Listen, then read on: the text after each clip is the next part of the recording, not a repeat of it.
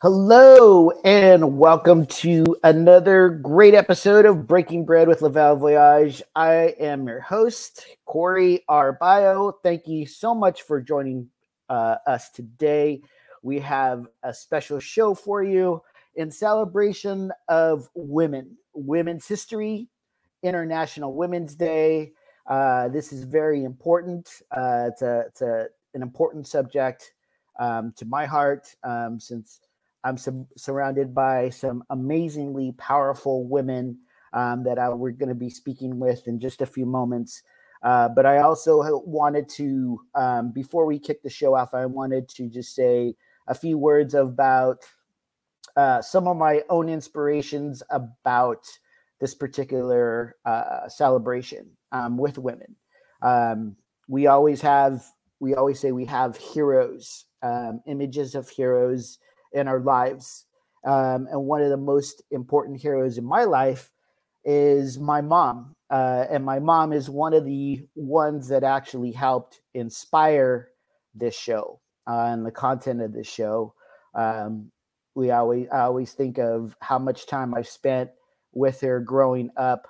Uh, my dad was always working; he was a truck driver, um, so I spent the majority of time with my mom uh, even on her paper routes, you know, when before uh, preschool, kindergarten, and uh, and so I remember going on her paper routes with her uh, and putting the little tokens in the machine and getting putting the papers in.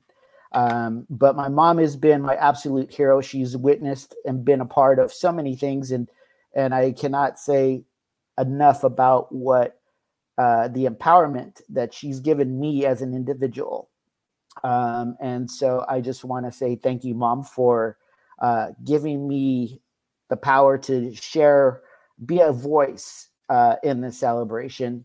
Um, I also want to thank uh, another important person in my life. Uh, we always, when we talk about your other half, the significant other, um, one of the most understanding and most, uh, what I would say, besides my mom, I always say beautiful souls is my wife. Um, and so I just, if we're talking about superheroes, my wife has been with me and been completely uh, my right hand um, on this show. Um, and uh, she right now she's picking up my kiddo from school, so I could actually start this, kick this uh, show off.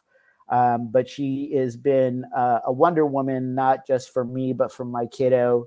Um, and I couldn't, um, I couldn't be without be, be without her or uh, have her by my side throughout my life. And so I want to thank you, uh, Emily. I really appreciate you and love you um, as you, mom. Uh, so uh, thank you for giving me this inspiration to be to do the show. So uh, on that, um, we have some great topics that we're going to share today. We're going to be talking um, a lot of inspirational voices. Um, and these ladies, um, one of the uh, most amazing thing that I have the uh, the the real pleasure of is talking with each and every one of them before we get on the show and to hear their voices, their their inspiring uh, visions of what they want to bring to you as individuals. And um, I hope all of you after the show begin to follow and support not just them, but the causes that they support and follow too, um, and they're, they're, they're a part of. So I'm going to bring them on all one by one and allow them to introduce themselves. We're going to start with our good friend and dear friend, Tracy. She's actually broadcasting right now from Scotland. So hello, Tracy. How are you? Hi, I'm good. Thanks, Corey. Yes, yes thank you for sharing your time at dinner time with us. I, like I said, I know you're broadcasting from Scotland. Um, so thank you for uh, being a part of the celebration. Uh, my next guest is Erin. Erin, Erin, come on in. Hello. Hi. Hi, how are you doing? I'm doing great. Glad and to be here. And where are you broadcasting from? Um, I'm in Westminster, Colorado. All right. That's awesome. And you're uh, you're actually a, um, a, a representative for specialized specialized bikes. I work for Specialized. Specialized. Correct. Awesome. Awesome. Yes. Love Specialized. Love mountain biking. I love it. And I believe I love women mountain biking actually more than the men. I think they kick ass. They do such a great job. So they do. uh, uh, uh, here, uh, cheers to them. I'm gonna bring my next guest on, Miss Joy. Joy, hello. Hello. How are you? Good. How are you? I'm doing great. Thank you. and Joy, where are you hailing from right now? Hailing from Chicago, Illinois. All right. Well, thank you for spending the time with us, sharing your voice and your vision with us. And Joy, what are you a part of, Joy? So, good, well, many being, things. Yes. Um, besides being a Pilates trainer, marathon, triathlon, and swim coach, I am a coach for um, the charity Team to End AIDS. It's a group that is well and dear to my heart. Awesome. And the goal is for in the state of Illinois is to get to zero new cases by 2030. Awesome. Awesome. And we are going to touch more on that um, with Joy. So thank you so much, Joy. Next guest is going to be our lovely guest, Trini. Hello, Trini. Hi, Trini. Oh, hello. Can you see me? Yeah, I can see. Can, can you see us? Are you good? You good? Yeah, you, great. Thank you. Where, where are you broadcasting from, Trini? I am in Boulder, Colorado. All right. Another Colorado. All right. I love it. I love it. And our next guest is Miss Joy Al. How you doing, Joyelle? I'm doing fine. How you doing? Good. Thank you for spending your time with us today. Absolutely. And where and where are you hailing from, Joyelle? I'm going from the Baltimore area in Maryland. Awesome. I love it. Love it. Mm-hmm. All right. And our last guest that we're going to bring on is Miss Nikki. Hello, Nikki. oh, wait. Let me see. Do you have your, let's see, unmute. You got, Can you hear me now? Go. There we go. How are you? Awesome. Good, good, good. Uh, and where are you broadcasting from, Nikki? Uh, Bay Area, California.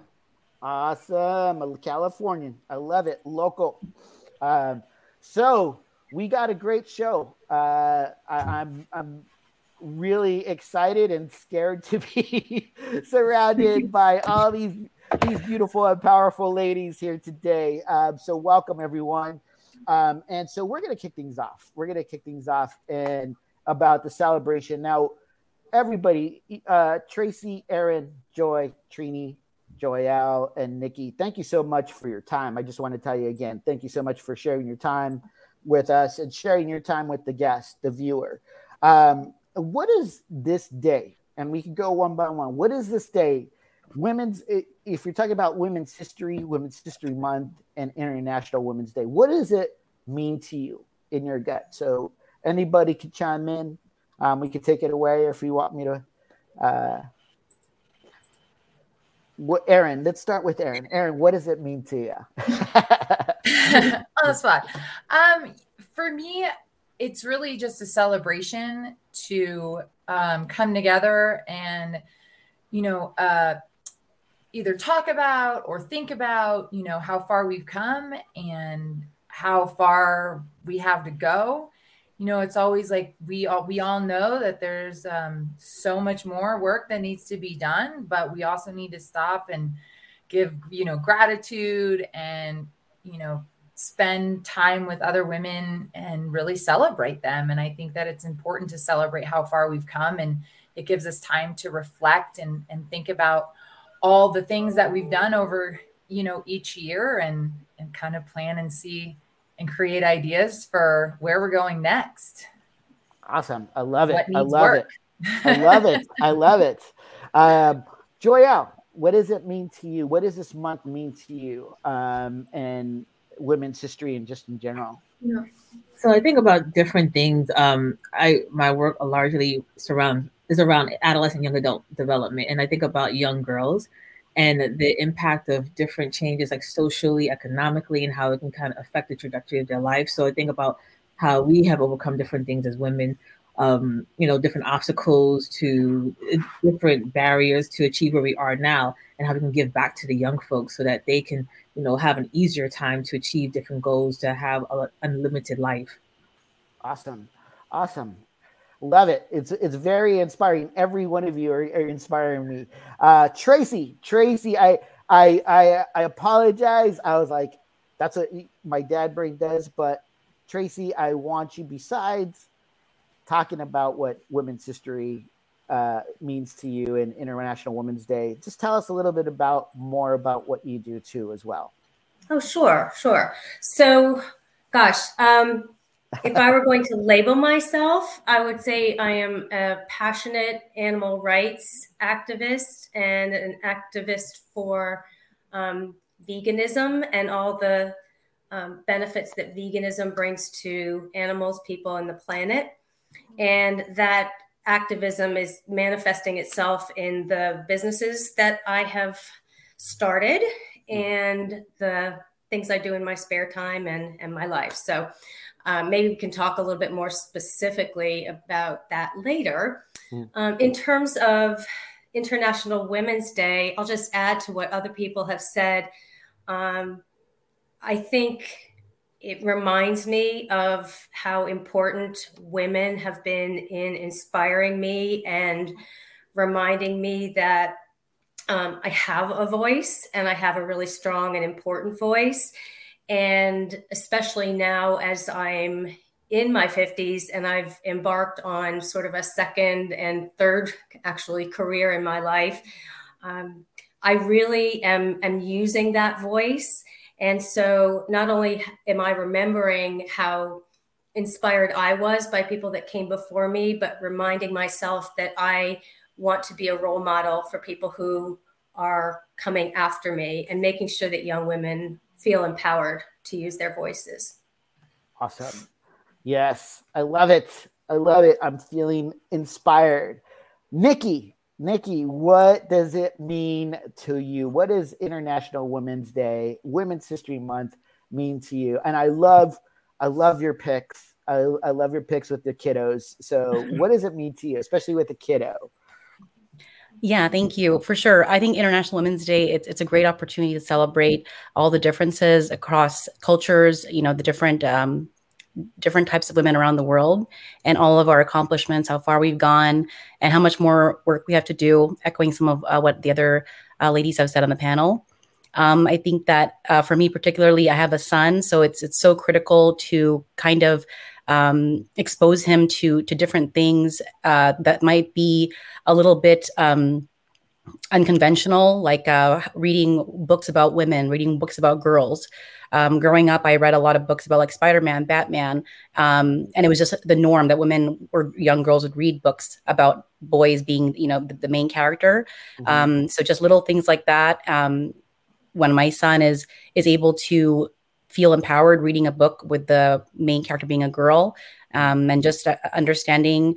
Uh, you know the different challenges that women go through i think it's, it's such a critical time to to just uh, celebrate but also acknowledge what's still left to be done and um, and yeah, it's uh, it's great for parenting as well, and and to to look at uh, how many how many opportunities we have to you know stand stand in our power, and that we are uh, a force.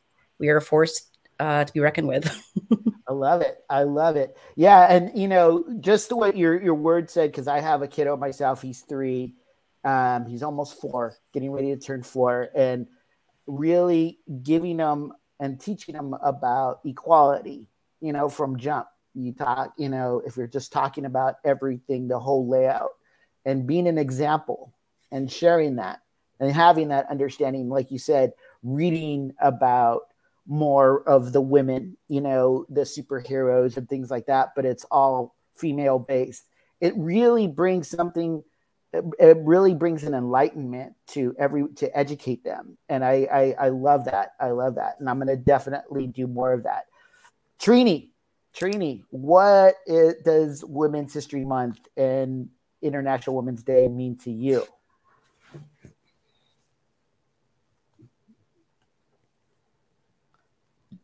sorry.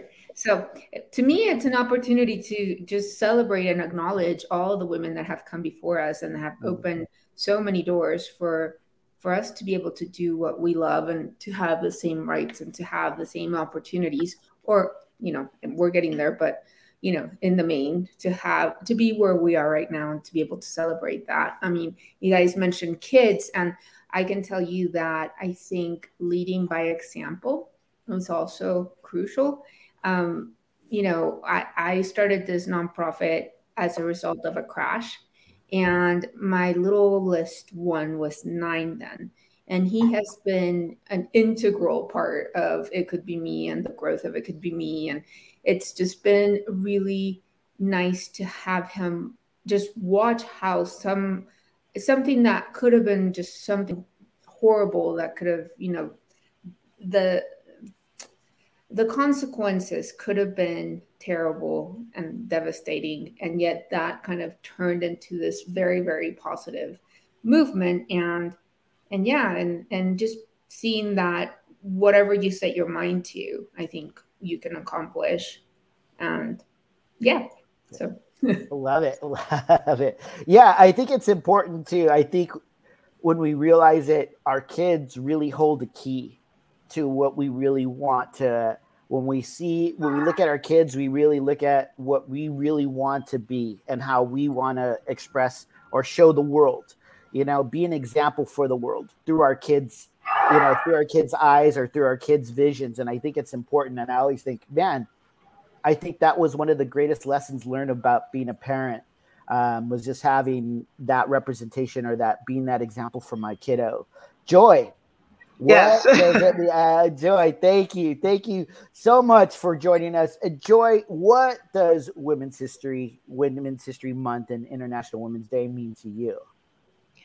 It's not only a celebration of what we've achieved throughout the years and how we've contributed to every aspect of life, um, society, history, science, medicine, um, but where we can go, because it's not over yet, yes, we do have equality, but there's some doors that we still have to open, and we're seeing those doors being pushed open, shoved open, kicked open. So it is a celebration, but also a celebration of what's to come because there is so much more that is on the horizon. Absolutely. Absolutely. And I, I love what you said. It's about the future. What about what the future holds? And one of the things that we actually just um, just discovered uh, or just witnessed this past, probably with this past month, was um, a little bit more, uh, I would say, equal equality um, to women, women in sports. Um, and one of the things we're going to highlight a couple of things today. We're in in our, in our talks, but one of the one of the most resounding things was equality for women's pay in in sports.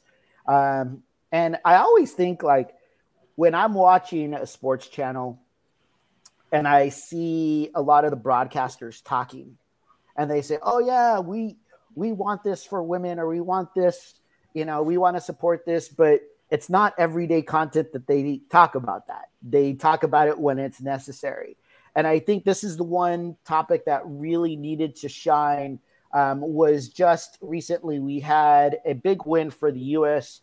the international U.S. soccer team, um, and it was a big settlement. It was a big lawsuit um, creating equal pay for women on all fronts, and it's all it's not just international. It's all it includes club and professional sports as well um, for soccer. Uh, and this is just one note. Um, and I know Megan Rapinoe has done such amazing work on being an advocate um, for women's soccer. But this is something that it should be done more.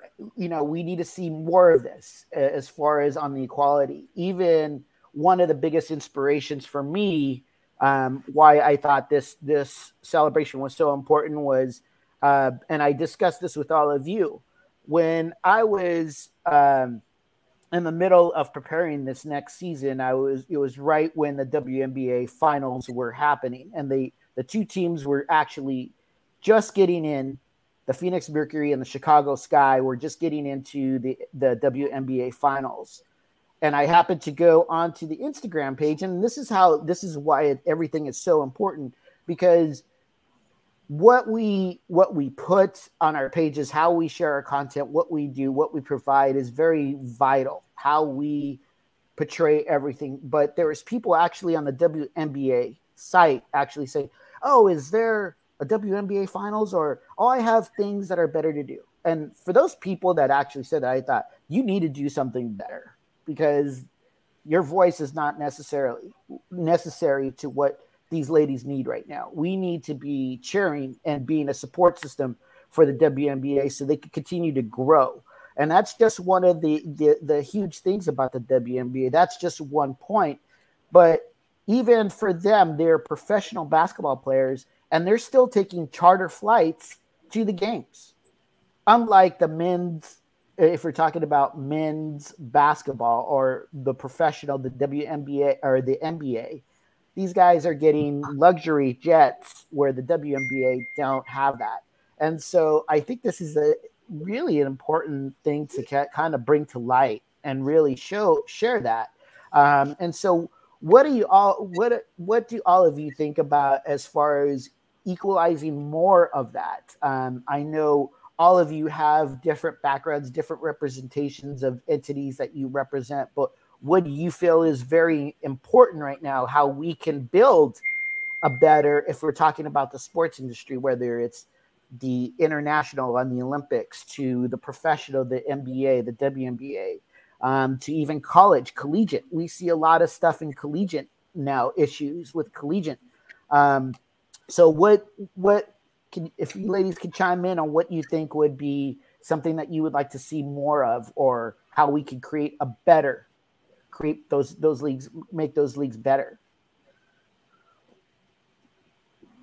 Anyone? Everybody became silent. Uh, Erin, uh, let's go. Well, why don't we start off with Erin? Erin, um, Erin is, is, you know, you're in, involved in cycling, mountain biking. What do you, what could you feel as far as just sports in general? Um, I will start by saying I am by no means claim to know the answer to these tough questions. Mm-hmm. Um, I know that the best people to ask are the people who need the help. And I think that's where we help whatever the issue is, whatever it is that women in sports need, whatever it is that their teams need. I think those are the people whose voices need to be amplified. And I think as allies, as supporters, it's our job to listen to them and help them be heard. Because I think one of the biggest um, sort of uh, issues that you hear from generally men or other people um, in those sports is that you know they don't have the same following you know they don't have the same um, fans and there's obviously a reason for that. It's not because nobody wants to watch them, it's that we have glorified and supported and uplifted the men's sports right. for so long that that's just historically where we're at in humanity. Right. And in order to change that, we have to replicate it in a way that does the same thing for women so that we continue to progress them and we continue to amplify them and highlight them and they're not just you know w- when we talk about marketing in the sports industry they're not just like oh there's your signature female you know right. let's throw a female in this video right like that's not the answer you know it's really really amplifying those voices and bringing the same attention to them because like you even made a comment about women's mountain biking it is so exciting to watch and it is. When you do go on Red Bull TV, the women's mountain biking is getting just as much attention, if not more now. And that has, yes. you know, changed over time. Um, and so it's it's really about how to support and amplify them because it's not the, the reasons people say they're not getting the same pay or the same airtime is is not actually accurate. We just need to do different things for them. Absolutely. And I, I Joyelle and Trini and Joy, they're all part of the cycling community as well. Um, I know we talked about with Erin, we touched on mountain biking, but Trini, you have a, a, a triathlon background. So does Joy and Joyelle. You have some cycling, some if you're talking about long distance rides and races and things like that. So how would how do you feel as far as even the context of women in cycling in general? Because one of the things that I found too is I'm a big fan of of women's sports in general, uh, but I'm a huger fan if you're talking about I love basketball and I love soccer and I love cycling. You know, so if we're talking about those sports, I really want to see more of an emphasis on those those sports. But even women's cycling in general, we're going to play something in just a moment. But Joyelle, Trini, Joy, if you want to chime in, what do you think you'd want to see in the cycling world, even if it's road cycling to triathlons? I think Erin touched on it, looking at the historical factors. Mm-hmm. Um, you know, I'm a newbie cyclist. And I've kind of took up cycling more seriously in the past two to three years. But I remember buying my first adult bike 10 years ago. And I was looking at all the bikes, didn't know the difference between a road bike, hybrid, trying to figure out what I want to do. I was scared to fall, of course. You know, like most people, like I don't want to fall and break a bone. But when I was right. asking about bicycle, they're like, "Oh, this is a woman's bike versus a men's bike," and I was like, "What's the difference?" Like, well, because women used to wear dresses, and I'm like, but we're in like in 20,000 2000 we still have that model of a bike that right. we're coming for women's dresses. Like how many people you see flying on a, a trail wearing a dress? You really don't, you know, for number. right. Right. right. Still, you know, and now I only see bikes like that now more than they're more like fitness bikes. You see where the top bar is not there, but the fact that that was still here in 20 like 2010 when I bought that bike, and right. then there's women's saddles versus men's saddles, but like there's a and we can go on on about. But my first time trying to do a century, I rode a bike and I had a, a men's saddle, and I didn't know any difference because you know it's like I have a bike, I'm riding right. it, and I had so many issues with the saddle, just just was horrible that I wanted to fling the bike away when I was done. But looking up information about women's health in cycling, saddle right. issues, hand issues, you know, there was really yeah. nothing in 2019. Like now you see a lot more research, a lot more information out there, but the focus has been traditionally on men, men in your know, physiology, aerodynamics, performance enhancing, what we can do to amplify them in the sport, to you know, the the top medals. But for women, it was secondary. And I even found an article that said there's very little in terms of research about the issues of women in cycling.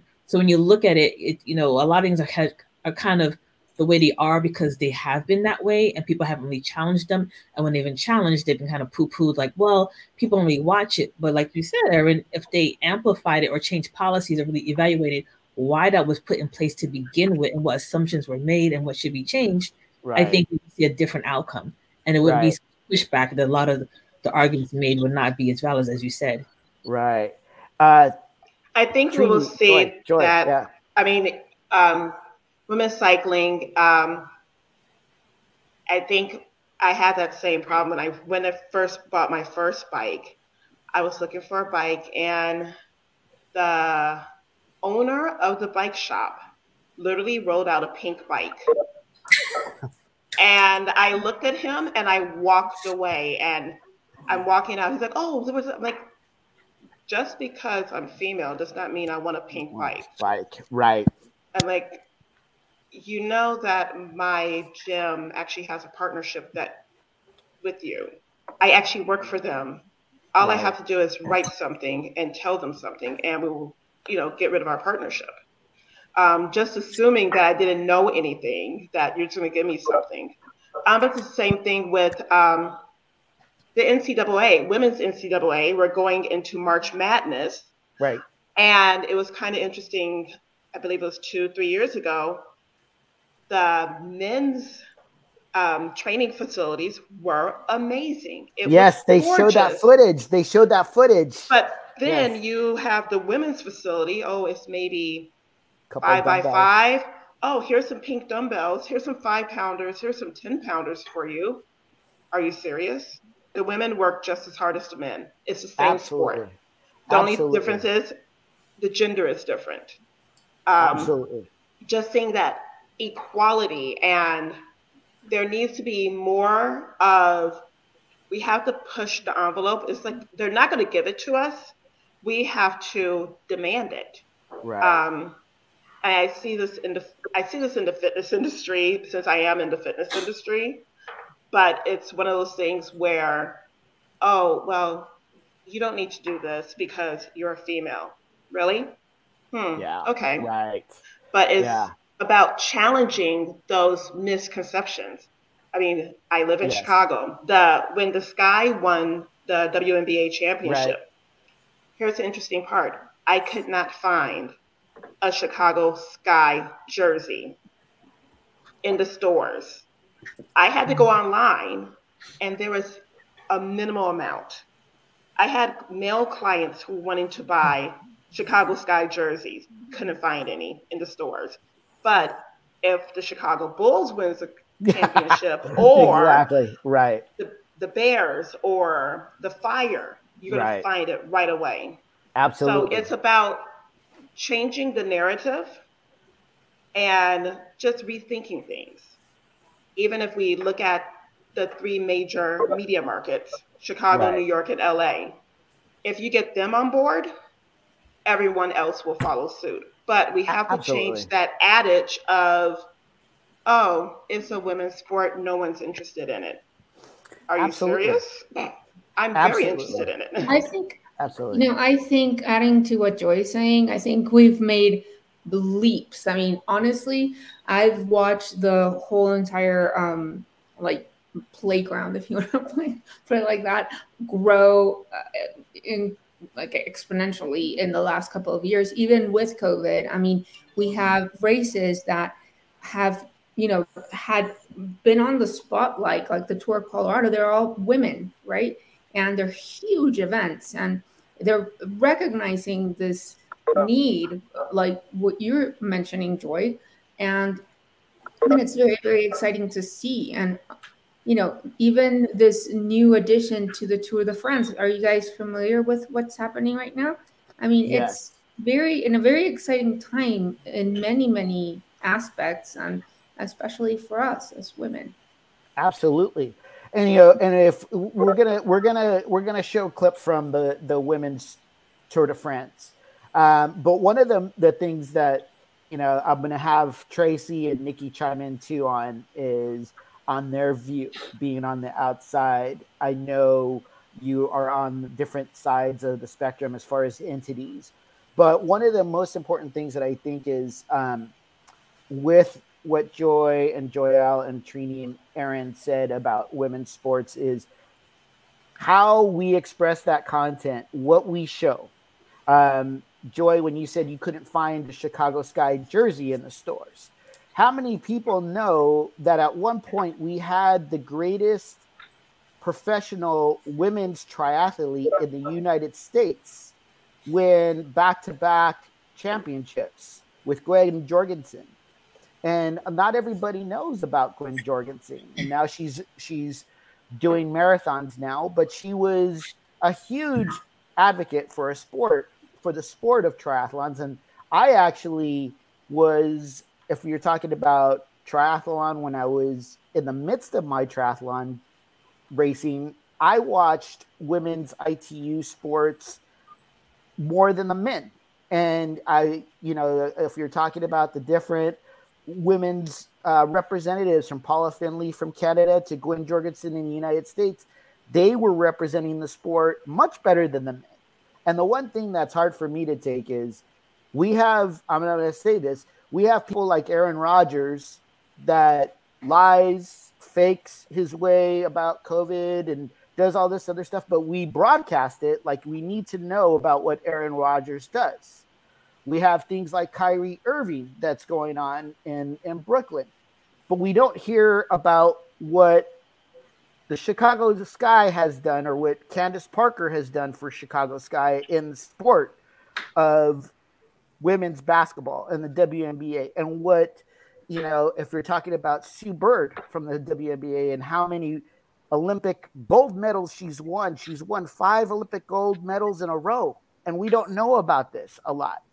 So this is our responsibility as if we're broadcasting it from if we're talking about Fox ESPN, whatever broadcasting that you're broadcasting from, you need to provide that content. That content is so important because what we portray, we need to show that we need to show that for everybody. It's got to be on equal terms. And one of the things that I'm going to show right now is I'm letting the UCI know this is not for any benefit use. I'm not getting paid to to to use this. I am showing this as a prime example of what needs to be broadcast because just this past October, we had the first ever women's Paris Roubaix, which was historical, which is one of the hardest one day races in cycling. And the women did it and, and did an outstanding job, but we didn't hear too much about it. And now we're going to have the first ever women's Tour de France that is going to be broadcasting in June. And I'm going to show a clip because I think it's vital to show uh, everybody that's watching um, and everybody that needs to know this. It's important because this event is going to be huge, and I'm going to be watching this. My eyes are going to be on this uh, to watch this coming June or July. Here we go. In 2022, we are going to pave the road. Talented riders will come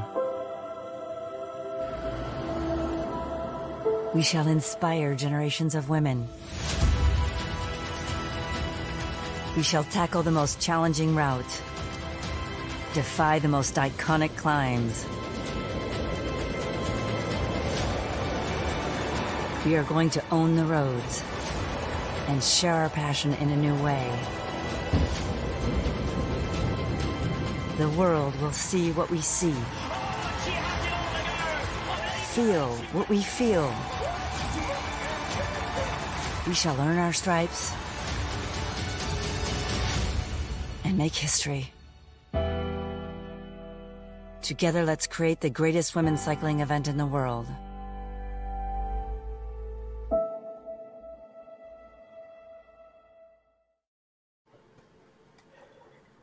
So again, UCI, that was just clearly for promotional use. I got that uh, because I was able to grab that clip, and this is this is again, this is something that we don't know about, and this is historical, and this should be something that's noted.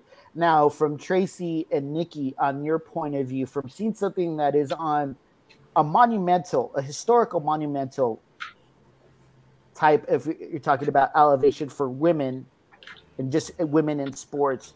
How did that make you feel as far as even seeing those clips of women climbing those mountains? They're going to be doing the one thing that is is different is they're doing smaller uh, they're doing less stages than the men but they're still doing an equal representation of what the tour is so what is that what, what did you feel as far as being on the outside if we could start with tracy or nikki I mean, for me, it just really um, embodies like uh, the fact that we're we're doing the work, we're doing the work, and there's there's progress being made, and we're just taking it uh, day by day. Um, for me, I've been in the corporate world for about ten years now, and there's still so many uh, changes that need to be made.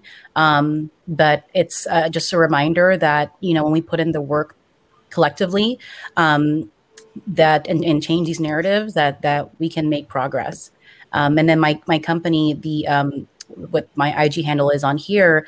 It's just advocating for um, women and um, that kind of decolonizing parents and how mothers um, can deviate from kind of like this cultural harsh parenting that uh, we're traditionally used to. Um, so it's just about all taking all those steps to, to keep moving forward and and breaking barriers and making changes. Absolutely. How about you, Tracy? What did that make you feel by watching that footage? Well, I, I think it's really, really exciting, and I'm, I'm, a huge fan of the tour. I love the the, the big bike races, especially yeah. living here in Europe. You know, it's a big mm-hmm. deal. Yeah, so, and yeah. I lived in Italy. Um, actually, got to go to the the um, Giro d'Italia yes. when I was living in Italy, which was awesome. Awesome. Um, but my, I guess my thought when you when you shared that clip was I wonder if I would even know about that if I weren't participating in this, because I just wonder if the promotion will be sufficient. Maybe it will, and I really hope it will be. But but I think you know it, it's not the quality of the events; it's the marketing dollars that are put behind it. Right. It's the sponsor dollars. It's all those things, and and it's the disparity is still immense. I think right. it's it's immense in in a lot of sports. Um, so I guess as an outsider looking in, I would say you know I will watch it now. Now that I know yeah. it's coming up, I'm very yeah. excited to see that. And um, I will just also add that I haven't been on a bike for a couple of years because I had a I fell in the middle of COVID and had a dislocated fracture of my kneecap, which was hmm. really really horrible. Um, so one of the things my physical therapist said was get on a bike. So yay! Yes. I may be joining you in the next call, telling you about my cycling. So.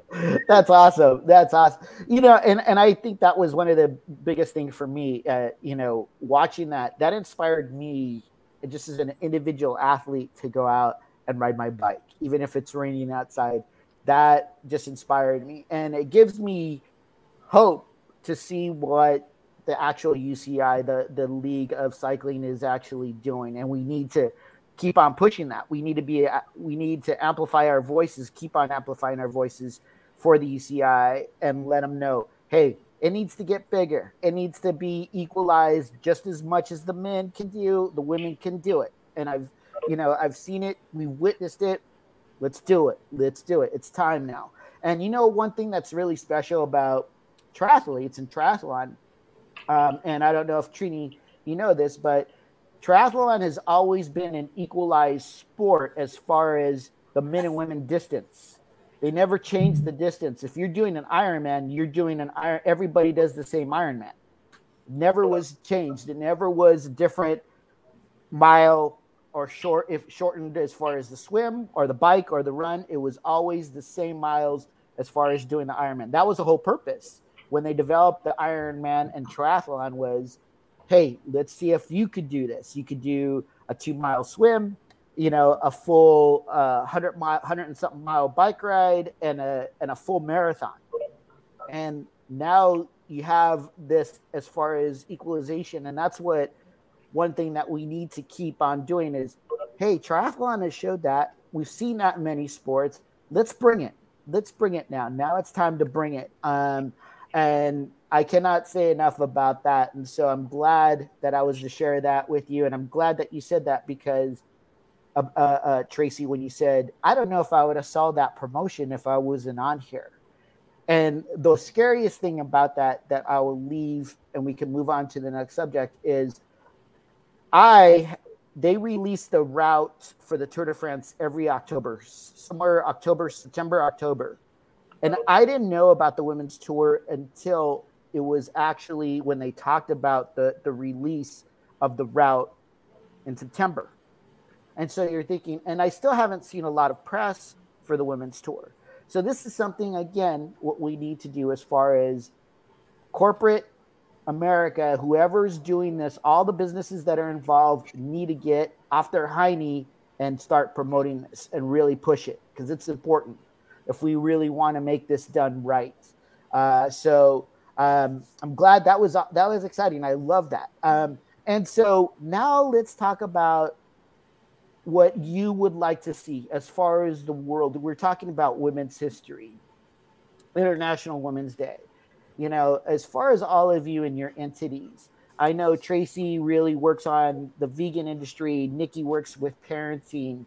We have uh, you know, Joyelle with her nursing and Joy with her cycling and Trini with her own organizations and Erin with Project Bike Love, even Project Bike Love. And I want to go into all of those with everybody. But what is important for you right now as far as growth for women, more entities, more support? How can we do better? If we want to start, who wants to who wants to start? If we want to start with Trini or, or who or who? Tracy, I think Tracy, more. Or, or Joe. Okay, go ahead, Joey. Sorry. I think more of having everyone on a level playing field. I work in the fitness industry, and one of the, one of the good things about the fitness industry, everyone's paid the same. Like I'm a trainer, so we are paid the same regardless of if we're male or female. Same thing in some sales industries, but there needs to be more of, I would like to see more mentorship, more acknowledging that yes, we do know our we know our stuff. Don't just assume that because I'm female, I don't know things or I'm not knowledgeable in something. At, give us the mentorship, give us that opportunity to knock on the doors, to just give us a seat. Instead of you don't want to give us a seat at the table, we're just going to put our own chair up. Right. Right. I I I I really I I totally believe that.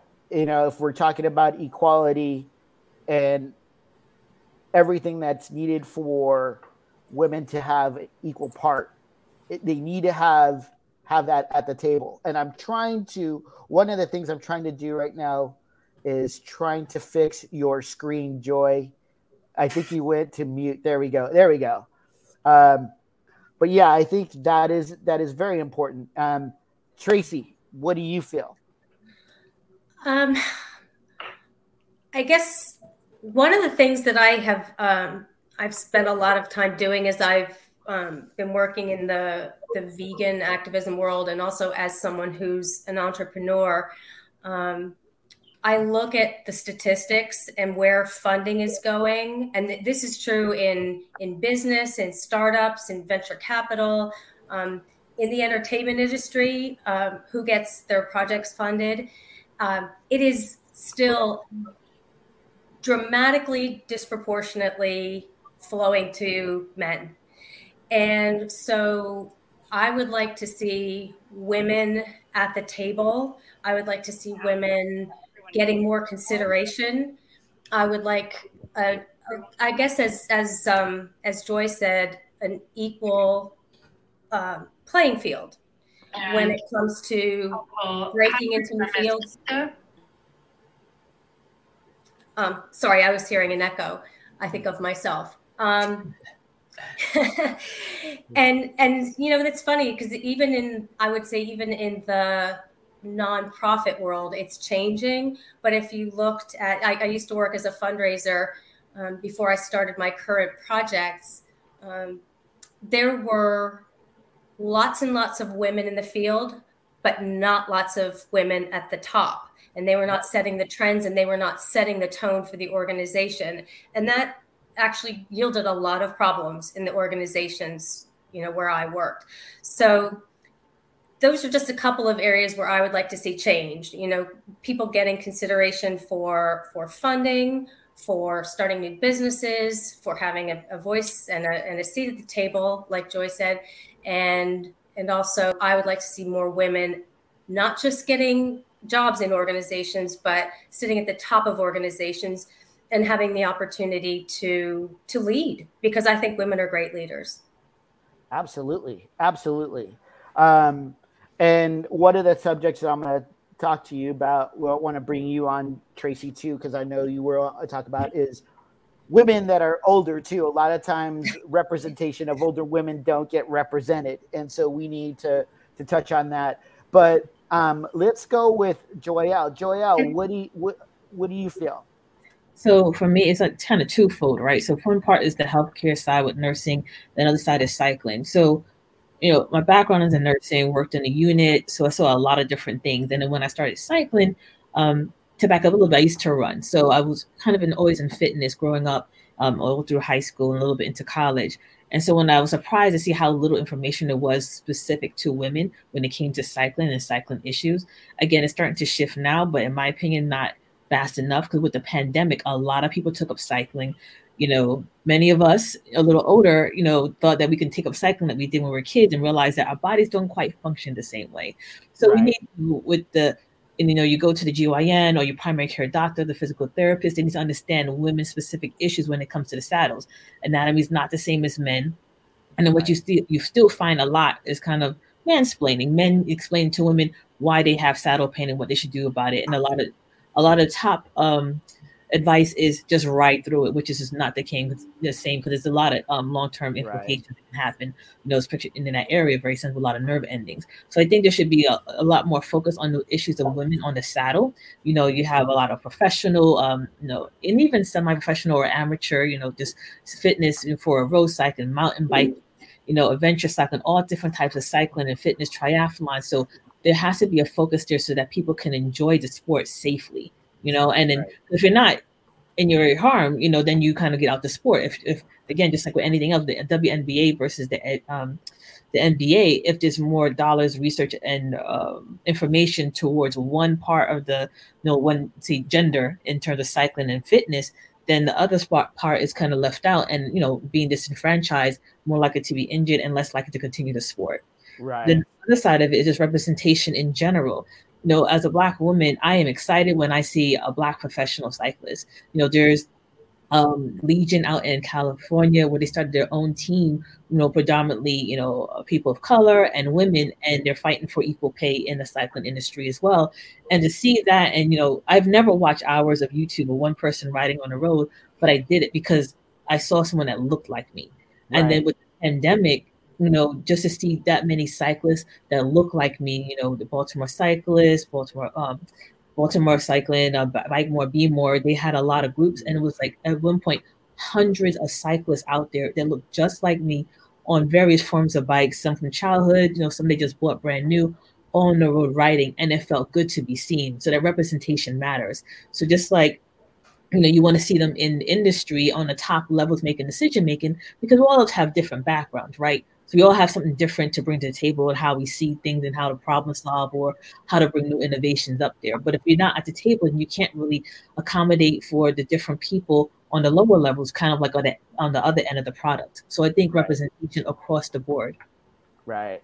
Now, I think that's very important. And also, uh, when you have, when you're talking about, uh, if you're talking about cycling and like women's saddles and things like that, have women actually produce these not men have women actually produce the products. You know what i mean? It's it, it's a joke when you hear oh yeah i'm gonna these guys are producing this women's bike but it's it's geared for well why don't you have a woman work you know do work on the project?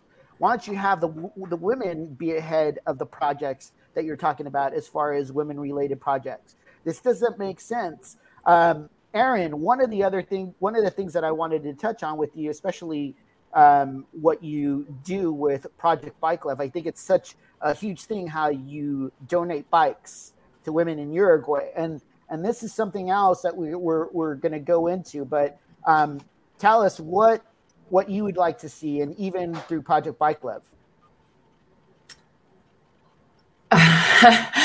I think there. That's a big question. Um, I think you know, and um, with Project Bike Love, you know, we we use bikes as a means of connection, right? Like mm-hmm. we are a bunch of women who um, are all avid cyclists, and what we were, what our intention was, was to create global connection. And what's always really important to me is that we look at, you know, women's issues globally and not just here. Um, we are way far ahead of many countries um, and many communities, even within um, the United States. Like we work with the Navajo Indian Reservation. Um, we work with, uh, you know, many different communities in Paraguay. We just did a delivery in Oaxaca. And anytime you're somewhere, you really you see and understand um, women's issues from a different light. And it makes me very grateful for how much work and how much time we put into the issues here. And then it also makes me realize that some people are way far behind us. And one of the reasons that we chose bikes is because we wanted to give women um, safe and reliable, independent transportation. Right in a lot of these communities, the women do not get anything. The men, you know, every every house may get one of of whatever it is a motorcycle a car this or that and it's never given to the women And so by giving them bicycles, it's it's not just about the bike, it's about giving them the empowerment, um, giving them the freedom that they deserve. And I think, um, you know, being an all women's organization where we're run by a board of women, um, it's it's really empowering for them to see women traveling around the world and doing these things and it makes a big difference and i think even in our um, sport like many of you have mentioned before me is that you know having women in these roles mm-hmm. not not having men drive the women's movements within companies and and whatnot so it's you know putting women in leadership roles um not just as a supporting character you know but right, really right. um allowing their voices to be heard and for them to make choices and i think with anything it is it's a process. It's not going to change overnight, but the more that we can do it on an individual level, the more we can bring it to our companies, to our organizations, um, the more changes we will see. And sometimes, it, you know, you move two steps forward and three steps back, and that's just with anything. And so, you know, it's really, to me, it's just about keeping going, you know, and continuing to find areas where we can support women and help women and you know even you know even in bike shops going back to like what what Joey's saying about the saddles and stuff it's like well one it's really awkward for men to talk to women about saddle issues. And it's like so how do we get women in those roles so we have more help more people um more equal I get like more equal leadership so we can support the growth of women's sports or women in any industry. Absolutely. And I think it's be- before we get to Trini, I want to have, have Trini come on. But one of the things that I just got to say, just what you, uh, you, Erin and Joy touched on, and Joyelle touched on was uh, as far as having women in those roles. I worked for a big bike company and I worked for a small mom, mom and pop shop as a renter and a rep. And one of the things is is that you have this big representation of male bikes, and then you have the small little representation, or if it's anything, any representation of female attire or female uh, uh, like apparel or uh, you know the the physical bikes themselves.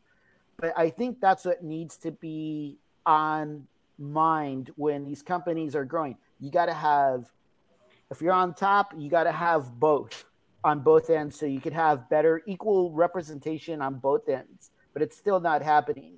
Um, Trini, what do you feel as far as what you would like to see?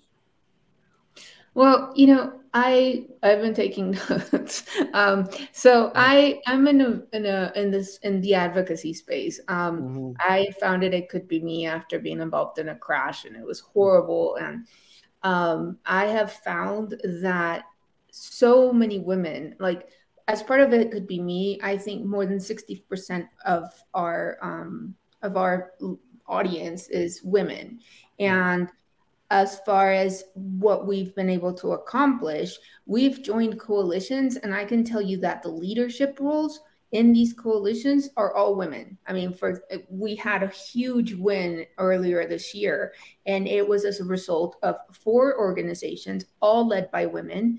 And you know, I think it speaks volumes. I mean, I'm also part of the core sports team, which is a team that dedicates um, to bring more women into the sport. I mean, our mission is to be that person that will give you that that confidence and that friendship when perhaps you don't feel, you know, that you're prepared or whatever. I mean, you, we're those people that will lift you up. And mm-hmm. I've been a, an ambassador for them for about six years. And I've just seen the sport grow and grow and grow. They just um, implemented the Power Up program, which is like a grant.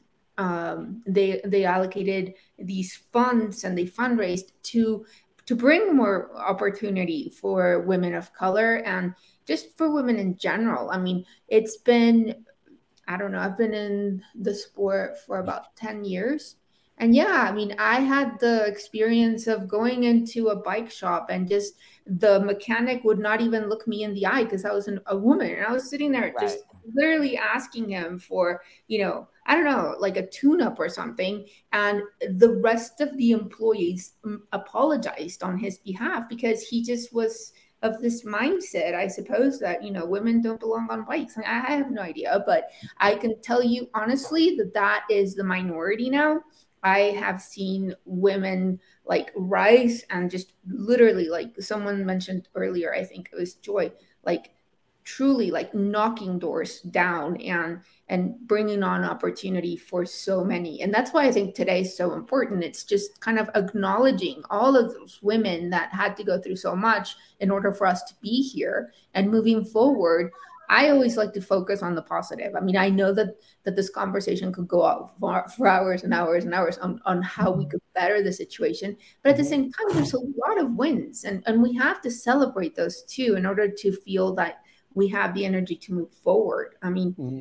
yeah, sometimes, especially in the space that I that I'm in, in the you know road safety advocacy, I mean, it's really really hard to have tangible wins.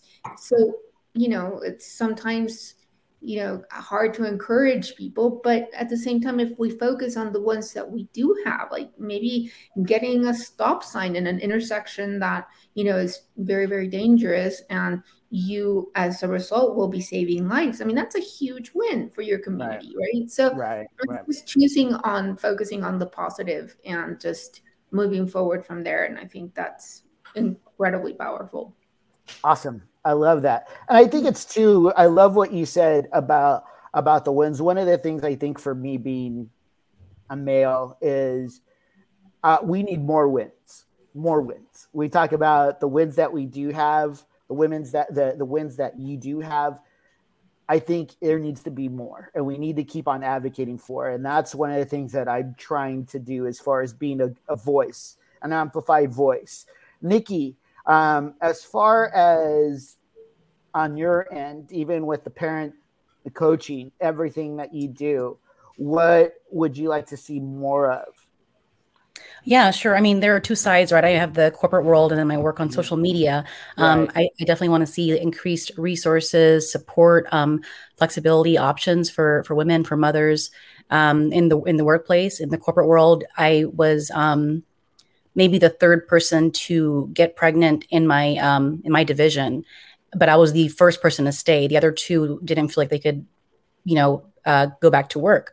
Um, and so it just speaks to a lot of uh, lack of resources um, that can help support mothers, like well being, their mental health, uh, childcare, uh, things like that. A lot of things that. Um, that, that are lacking in the corporate world that are keeping women outside of leadership roles. And in terms of like my social media presence, a lot of my work has to do with my sharing my own journey, how I kind of overcame a lot of um, a lot of stresses and the struggles in parenting that limited my my own um, power. So the the whole idea is how to live powerfully, how to parent powerfully, and how to dismantle these these ideas of um, these traditional ideas about harsh parenting, but also, you know, mothers doing it all. Like a a super mom is just a mom who's uh, strong, who doesn't who does everything, but also a mom who asks for help can also be a strong mom. And so just dismantling these ideas and um, these self-limiting beliefs that kind of keep us um, in these struggles and the power struggles with our children. And um, so that I'm, I'm just like, I'm just providing like one small resource with my social media work about how to live, uh, you know, a peaceful existence with ease, how to bring ease into the home, how to bring ease into parenting, eliminate power struggles, um, just getting creative. And I think that we just need we need more of this to help continue to um, support women's mental health and and mothers' uh, well being. Because currently, I think that when um, there are all these uh, frustrations and, and, and a lot of strong feelings, emotional uh, holds like guilt when it comes to parenting. It can be very detrimental to a mother's um, uh, health and well-being and that affects her children. So learning the you know the roots of of of how parenting started and how it became colonized and how harsh parenting kind of took over and and what that really means in terms of our mental health and how that affects how the household is run and how our children feel it just it just speaks volumes to that. So just dismantling that one by one and continuing to provide resources um, and support that there are, are other uh, possibilities in, in, parenting and um, kind of getting to, to, the root of those uh, of the trauma we face self-limiting beliefs that that kind of limit our, our power to be able to tap into all that we are as people as women and as parents. Awesome. Yeah you know and i i i there's a, a re uh, uh there was a uh, a refocus on um, resources.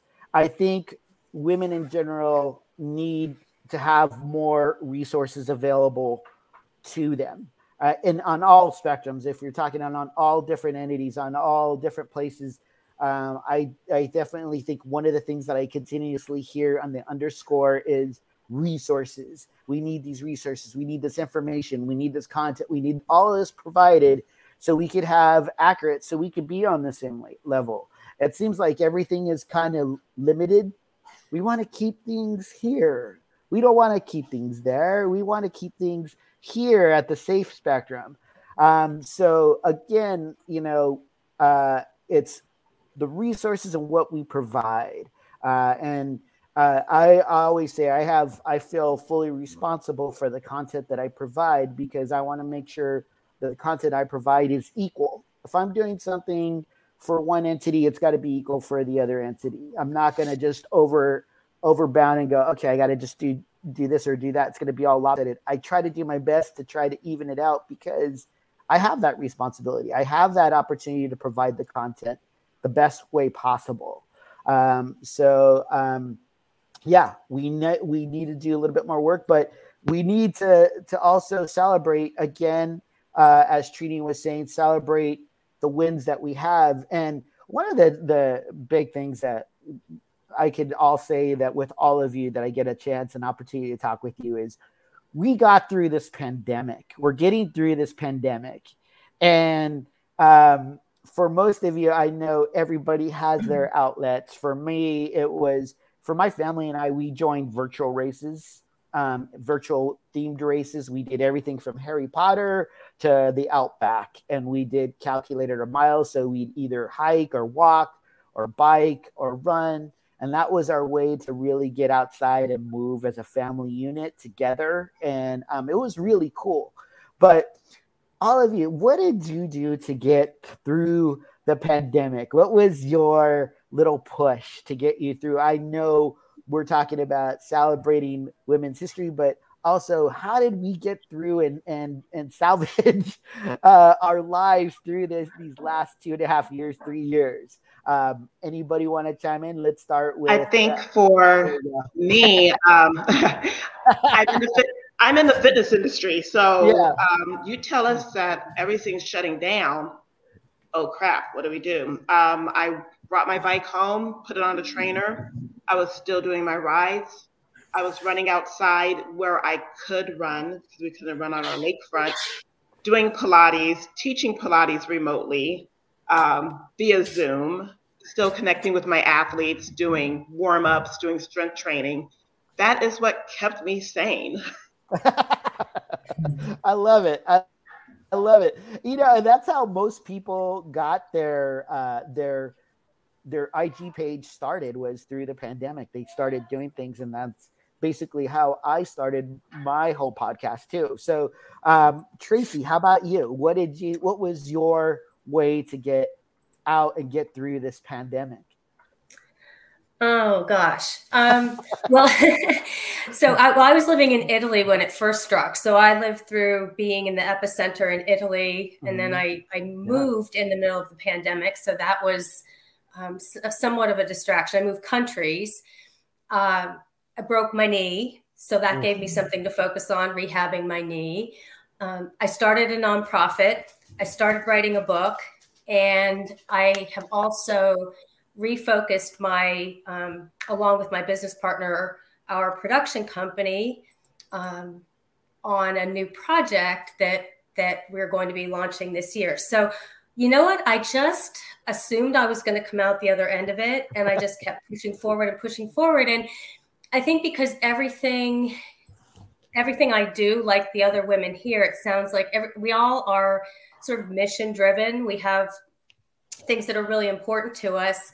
And I wasn't going to give up. You know, it was too important. Right. The animals are too important, the world, the environment, everything is too right. important. So um, I just kept going. And and for me, interestingly, it has yielded so many new projects and so much excitement in my life. So yeah, I'm very excited about it. Love that. And it seems like again, everybody got inspired to create something and to pay it forward to do something to pay it forward. That is important. Um, I always think I, after I watch that movie, I always use that term pay it forward. It's time to pay it mm-hmm. forward. Um, because it is we have opportunities we have so many great opportunities especially what we got through and it's it's bigger than we really think but we got through it. Um, so it's huge. Um, nikki what how, how did you get through how did you get through it? Um, it was definitely a big change with the remote schooling and the schools shut down. Um, so you know, I I really had to, um, I had to be very structured and organized with and strategic with how I approached our daily routine especially with a full-time job and a kiddo with um, you know a lot of energy so yeah. I, de- I, definitely made a point to prioritize uh, my mental health his mental health um, not missing a beat with therapy um, incorporating different practices um, like mindfulness meditation things like that and uh, just trying to lean into um, not only my needs but my my child's needs um, doing things like um, attaching like a climbing ladder to a doorway to give them an outlet to, to burn energy yeah. um, between all of these you know long hours of sitting down looking at a computer yeah. and understanding that it's not just a big change for for me but for my child as well. And the only way we're going to survive this is if we you know get get creative and kind of um, adapt to this this new normal to ensure that our needs are, are still being met and, and not neglected.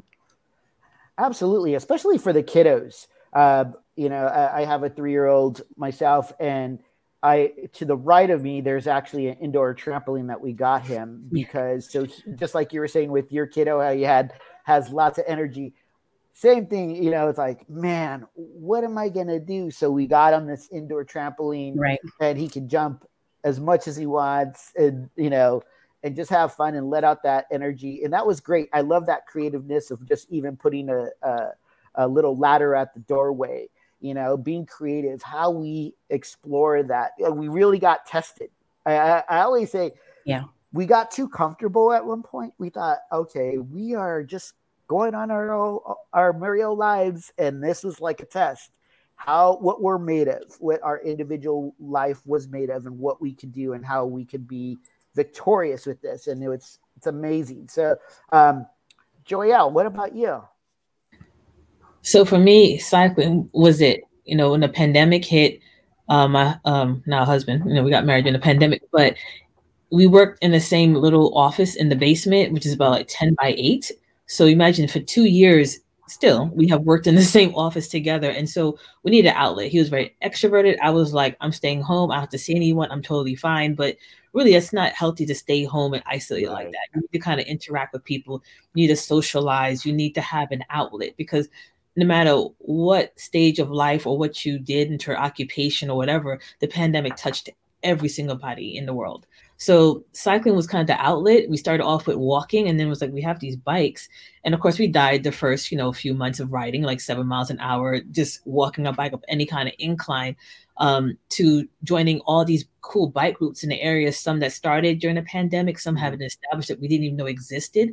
So and now we're like riding with any a number of like 7 to 8 bike groups in the, you know, mm-hmm. Maryland DMV um Maryland, Virginia, DC area and the bike community has been kind of like another family for me so and for him yeah. too so we found like another network of people to kind of interact with so i did things i never thought i would do i would say people are crazy like bike to another state you know like you know, goals of like trying, trying to hit another century is like what, right. what you know and then even like taking my bike down to atlanta to like a huge one love um a festival, bike festival, which was like I drove across this, the country with two bikes on the back of a car to ride. That's something I never thought I would have done, but due to the community and support, you know, of kind of just finding a new outlet and a new no love. I love running was my first love. Cycling became my second and kind of like a close set um first.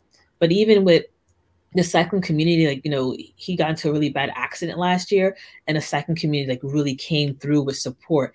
And Absolutely. so instead of us being, again, confined at home while he's rehabbing, I was like, I have a ride at seven o'clock in the morning, an hour and a half away, and you are waking up for it.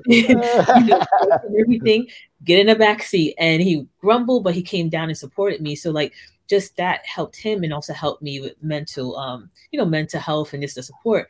But one of the things you know, I did was have a bike coach, you know, a good friend of mine. Um, uh, and one thing she said after his accident, because the same week of his accident, he I was supposed to do my first endurance ride for the year, which was a metric, so 60, mm-hmm. like 65 miles.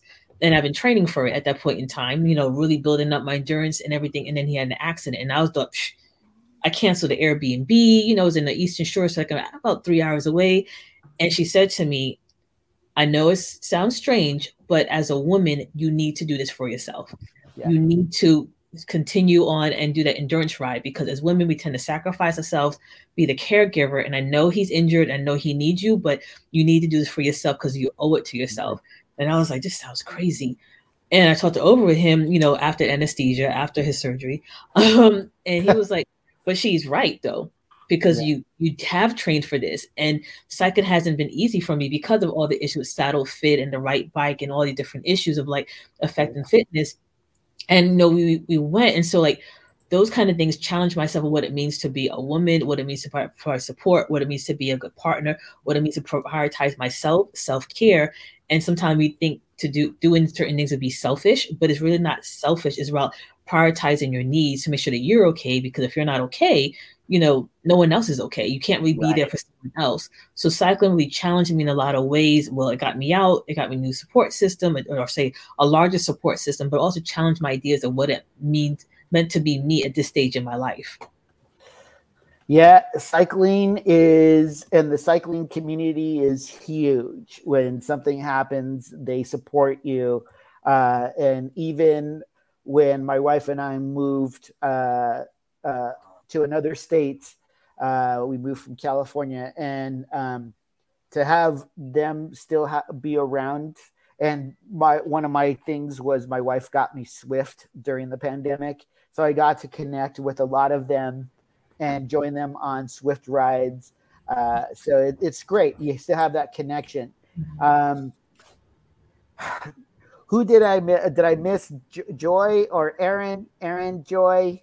That I my, my dad brain went into full effect. Who wants to take the lead? Go ahead. uh, Joey? You got us. Um, okay. So you got me already, but okay, um, okay. yeah. All right. We'll go to Erin. We'll go to Erin. All right. I guess sorry, the original question was about during the pandemic, right? Yeah. How did you get through the pandemic? Yes. I was listening and then I lost track of the original question. Sorry about that. No um, you know, to I could go on about the pandemic. It was mm-hmm. there was like the waves of mm-hmm. different, you know, portions of it, like the beginning when it was really scary and then I was furloughed from my job and then I started a brand new job and then I moved for that job and then we never went to the office and then I moved back and like there was a lot of um things like even the things that I I found joy in like mountain biking and being outside it was questionable whether you were supposed to be doing that because you were putting search and rescue at risk and such mm-hmm. and and so then I was always I was even eh, anxious about things that I needed um, and the first few months took me a really long time to to figure out that I had to have a little bit of, you know, effort and selfishness and like take care of myself. Mm-hmm. Um, I definitely feel deeply when it comes to sort of like uh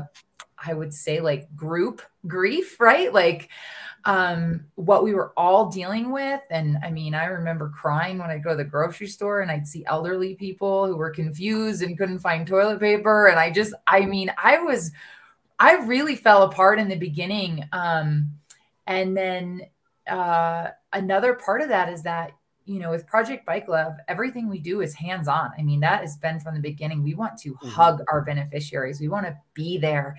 And that had become such an integral part of my life. Like, it was like my grounding. It was like what I looked forward to working towards every year. And we weren't able to really interact with beneficiaries. And so um, it was, I had a lot of really supportive um, and amazing people in my life that um, I got to connect with and that kept me sane. And um, uh, I dealt with a lot personally, but at the end of the day, I remember being like, God, if this this is only me, you know, I don't have children or um, a husband, so this is just me, you know, that I'm having to deal with, and it's this hard. So I can't imagine how hard it, it is for for everybody, and and it was hard to see the the differences and the people who were thriving and the companies who were making so much money and then the people who were suffering. It was it was uh it's been a very interesting um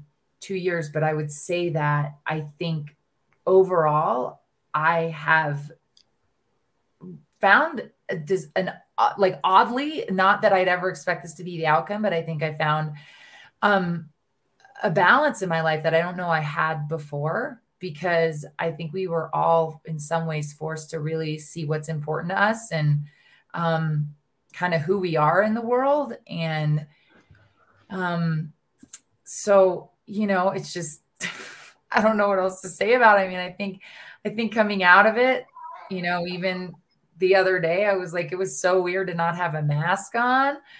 Um yeah. you know, it's it, it, to me all I can say is it's weird. Everything's weird now. Yeah. and you know, now we're going into other humanitarian crises that like we have no control over and I think you know, someone like me and I think probably similarly to a lot of the women on this call and a lot of the people who do humanitarian work or volunteer work, it's that we care so deeply about others. And we've gotten to a place where it seems so overwhelming. And there were even times with Project Bike Love where I I questioned if what I was doing really was anything important. It almost felt like, and this is, I mean, this is just a, a very honest confession, but sometimes it felt trivial or like I wasn't really doing something that mattered, you know, because of all the mm-hmm. bigger problems and and I don't think that now today. I you know, and and I was able to to see and do a delivery recently and I I remember like how important this work is in in the small areas that we do it and how just doing anything at all makes a difference and it doesn't have to be solving world hunger. You know, it doesn't have to be fixing the war in Ukraine or the problems with Russia or the issues with our government, you know, or the stuff happening in Florida and Texas. And, you know, it can be small little things in our community. And I I think during the pandemic, I was brought back to that and remembered how important these small things we can do as individuals make a huge difference. Um, and and so it's it's helped me refocus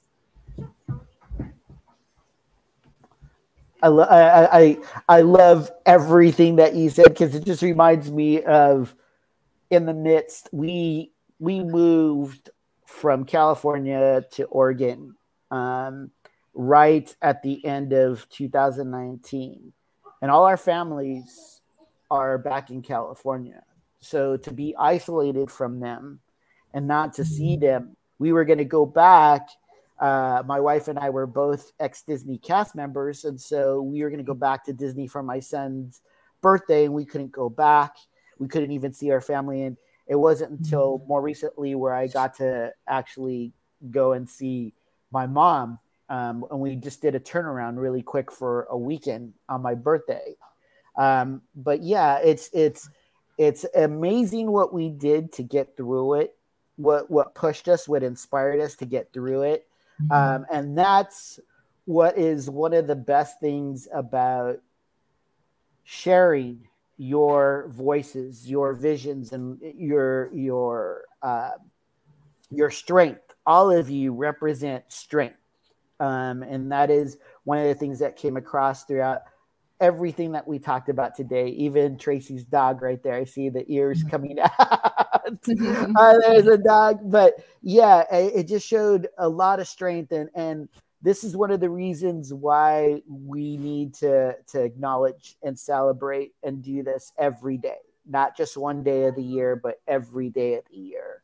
Um, because what you ladies represent, what you have shared with us, what you shared with me, it just inspires me even more to do more, to be a better person, um, and to do more in what I do. Um, and so I want to thank you again for your time. And I know our time is gearing down, and I can't believe it's already it time flew. Um, but again, like I said, I really appreciate all of your time, and I want to ask you one last question, a fun question. Now, what is your favorite guilty pleasure? Uh, and we'll all go down the line. We'll start with Nikki. Nikki, what is your guilty pleasure? Oh man, um, I would say when I get a when I get a chance to sit down and just watch uh like reality TV, something trashy where I don't have to use any brain cells at all. After a full day of like go go go hustle hustle hustle, it's like just great to go into that brainless like zombie mode tune out. I love it. I love it. Uh, Joyelle, what about you? What is your guilty pleasure? I mean, there's a lot of them, but the top two is chocolate and zombie shows. Anything with zombie movies, series, I watch them all. Nice. I like it. I like it. I dig it. Uh, chocolate and zombie movies, I dig it. Uh, Joy, what about you? What is your guilty pleasure? um,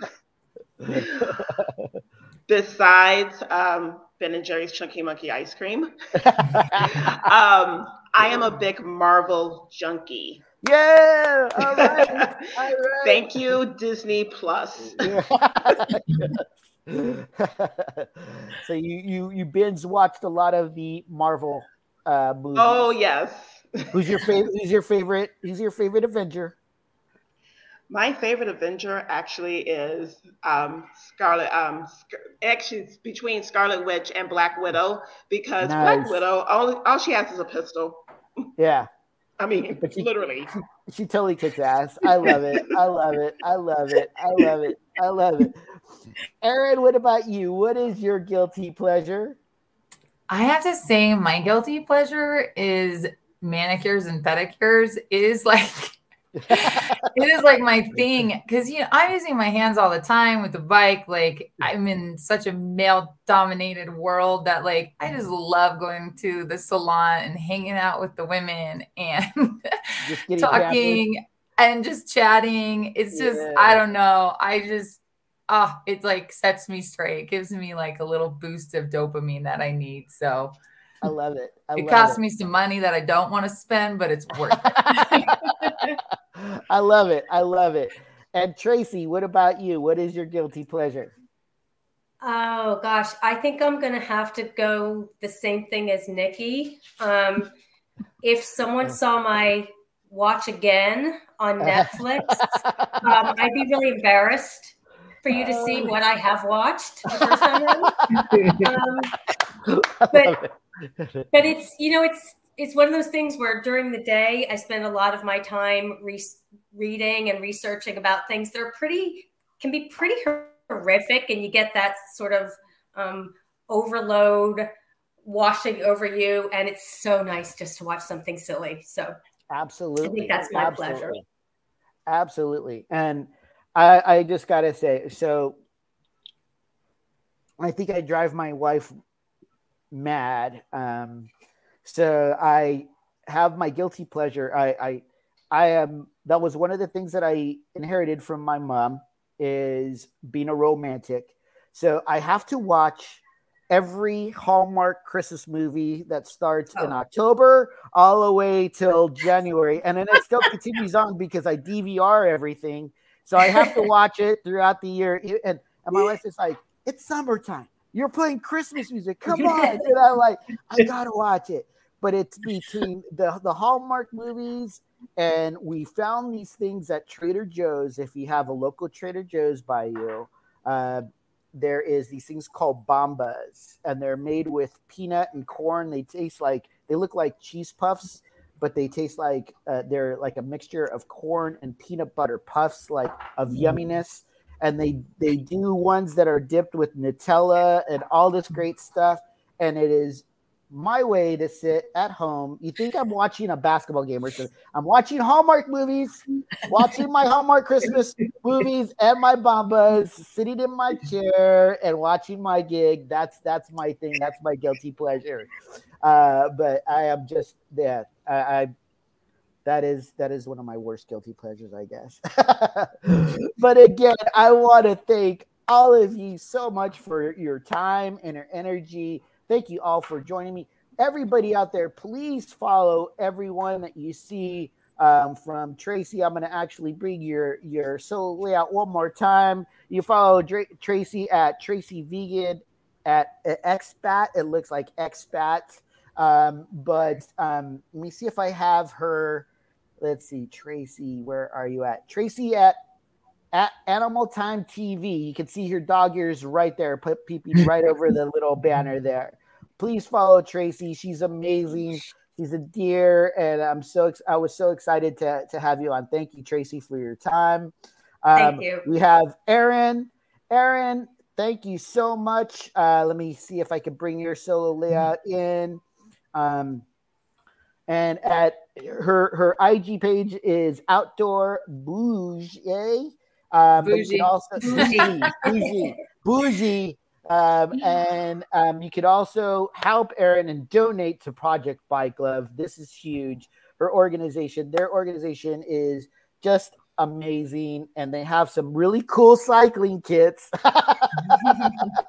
uh, but anyways, fo- please follow Erin and Project Bike Love and donate what you can. They could definitely use the help. Uh, let's so bring much. on Joy. Joy, thank you so much again for your time. You can follow Joy's IG page at fitness724. I love your page. You just make me feel pumped up too. Um, thank, thank you. you. for your time, Joy. Um, you're you're a monster. I love it. Joyelle, here we go. Follow Joy Al um, at Black Femme Cyclist. She's a PhD, and you know it. She's a PhD. uh, I love it when she sent me her bio. She's like, "Yep, you know it." Um, so I, I thank you so much for your time, Joyelle. You're amazing. Um, I love everything you brought to the screen today. Um, please follow Joyelle. Um, and also, we got Nikki, Nikki Cruz. Um, and you can follow her at Marty Mommy, right? Marty Mommy. Um, and she also has, let me see if I did this right, Nikki Cruz. There is her website, martymommy.com. Um, you will uh, appreciate, you've been on several different um, shows and have, have been represented several ways in different publications. Um, so look out for Nikki. She's out there.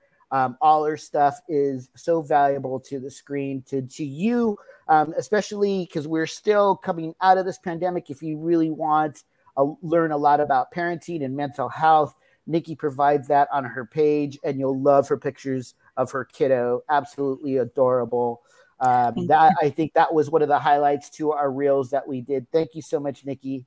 Um, and Thank to you. all of you, all of you who joined us today, we really appreciate you. Um, please stay tuned for more um, coming to you. Um, if you want to join us out here at Breaking Bread, you could follow that email address. It's a long email address at breaking bread with Lavelle Voyage at gmail.com. And if those of you don't know what Lavelle Voyage means, it means the traveling bicycle in French. Um, since I was a cyclist and a wine enthusiast, that was one of the things that I put together. So um, please email me there if you have any inquiries or get if you want to join us on the program please email me there. Ladies once again thank you so much for your time have a great day. Everybody bring did anybody bring your little toasting glasses or anything? No. I, I got my coffee cup. Well, I got your, got your tea. Everybody, cheers to you. Cheers to you on your your day and Women's History Month. Let's make Women's History Month and Women's International Day every day. Let's go out and support these ladies, support their entities, and let's let's provide the content that they need so we can equalize. We can be on common grounds with everything. Let's do our jobs. Thank you so much. Be well, everybody. Thank and we'll you. see you next Thank you for time. having me. All right, All thank right. Bye. Thank you. Bye. Everybody. Bye. Cheers, cheers, Bye. cheers, cheers. All right. And here we go. This is the, the part where it takes me a little bit long. There we go.